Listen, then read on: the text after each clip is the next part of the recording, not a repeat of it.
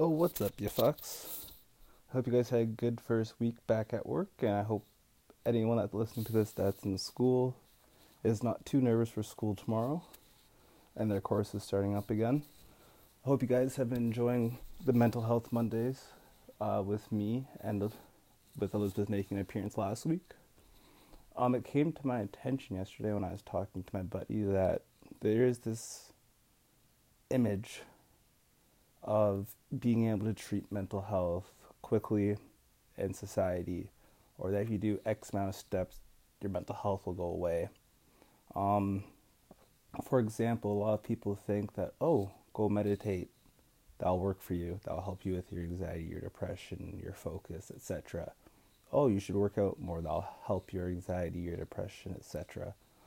Oh, you should learn an instrument, or you should go do something that is musical, will help your anxiety, depression, stress, etc. Yes, it does help, but the thing that throws me off is a lot of people think it's a one-stop fix. I don't believe it is because society has made it that way. I believe it's because of the mental health stigma and people want it to go away quickly. They believe that if they adopt one of these practices that so-called experts talk about, that it will work. Like I was talking about last week, what is my coping mechanisms? How do I deal with my anxiety? I want to clarify that those work for me, so again, they might not work for you.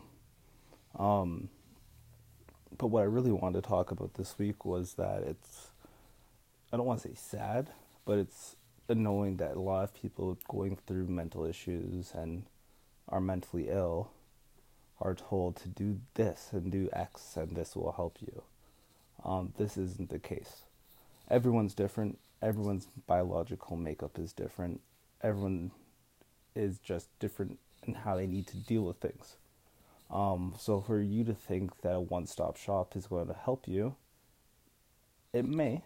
Like, don't get me wrong, adopting one of these practices may help you, but it's not one bag that helps you. It is an assortment of things that make up the picture that can help you. So for example, just adopting one of these things, such as adopting an instrument to learn, it might help you quickly, but it won't be the long-term solution. When I was talking to Elizabeth yesterday, I mentioned that mental health is a journey that I've been going through for 2.5 years. And that when you start, you're at 0% of the adventure, then I believe I'm around 80 to 85% of the adventure. But one thing I forgot to clarify when we were talking, and that she made me realize, is that where I'm at now is truly the end of my adventure for my mental health. Due to it being your chemical imbalance and your life imbalance, you'll never fully be healthy.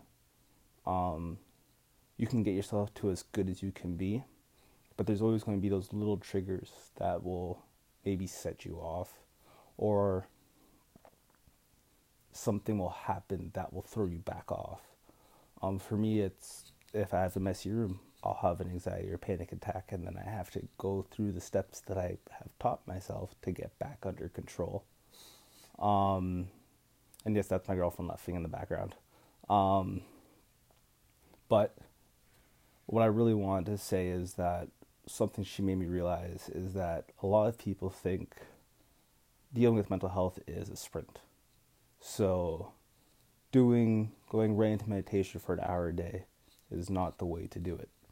You have to build your way up, just like in anything.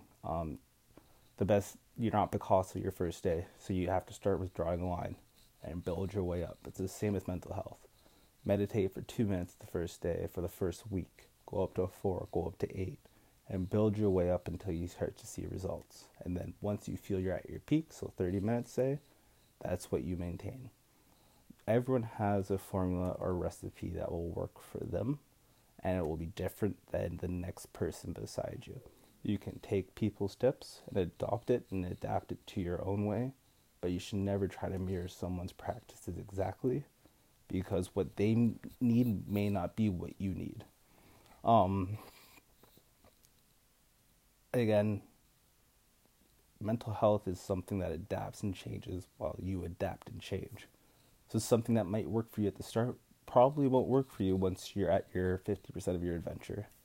The biggest example for me is when I was doing my behavioral chart. When I first started doing mental health stuff, my cognitive behavioral chart was in depth. Couldn't figure out my emotions, and I had to manually write it down. Now it's just a mental thing that I can automatically do to figure out, oh, this is what I'm feeling. This is the check that I have to do. I work out. I read. Those work for me. The biggest difference that a lot of people don't realize is when they're saying adopt a musical instrument or something creative, it's not that thing that's applicable.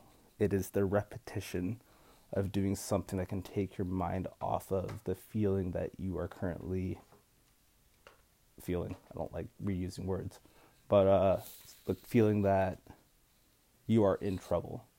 If you can find something repetitive, something that can take your mind off of it, something that can give you a different feeling once you've accomplished it, that is what you're looking for. For me, it's hand sewing or hand stitching.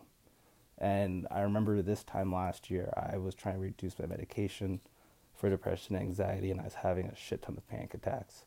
And I had to take 2 weeks off of work and work from home. During those 2 weeks, I hand stitched so much that the tips of my fingers started bleeding, and I had to bandage them up. The reason why I was hand stitching that much was because it was the only thing at that time that was taking my mind away from the panic attacks and depression, and getting me back to thinking about the bigger picture again. Even now when I'm saying I'm 85%, there's bad days and good days. So some people will feel a panic attack, anxiety attack that's crippling once a day. I feel that once or twice a week now, and I have my minor panic attacks daily. Those are easy to control, and I can kind of find the root of the cause. But it's taken a long time, and the adventure to get here has been fun, but you also learn a lot about yourself, and that's more of what mental health and finding these things that work for you are about. They're not about getting the one-stop fix that's going to save your life. It's about figuring out what you need to do for you to make yourself the best person you are. So again, figuring out your mental health issues isn't a sprint, it's a marathon, or it's an adventure. And when you're doing your adventures, it's okay to celebrate a milestone. 1 week without a panic attack, celebrate, enjoy it, be happy. Don't think it's like not applicable to you and don't celebrate it. That's a big fucking deal, so take care of it. That's all for this week. Enjoy the little things, guys. Always remember that.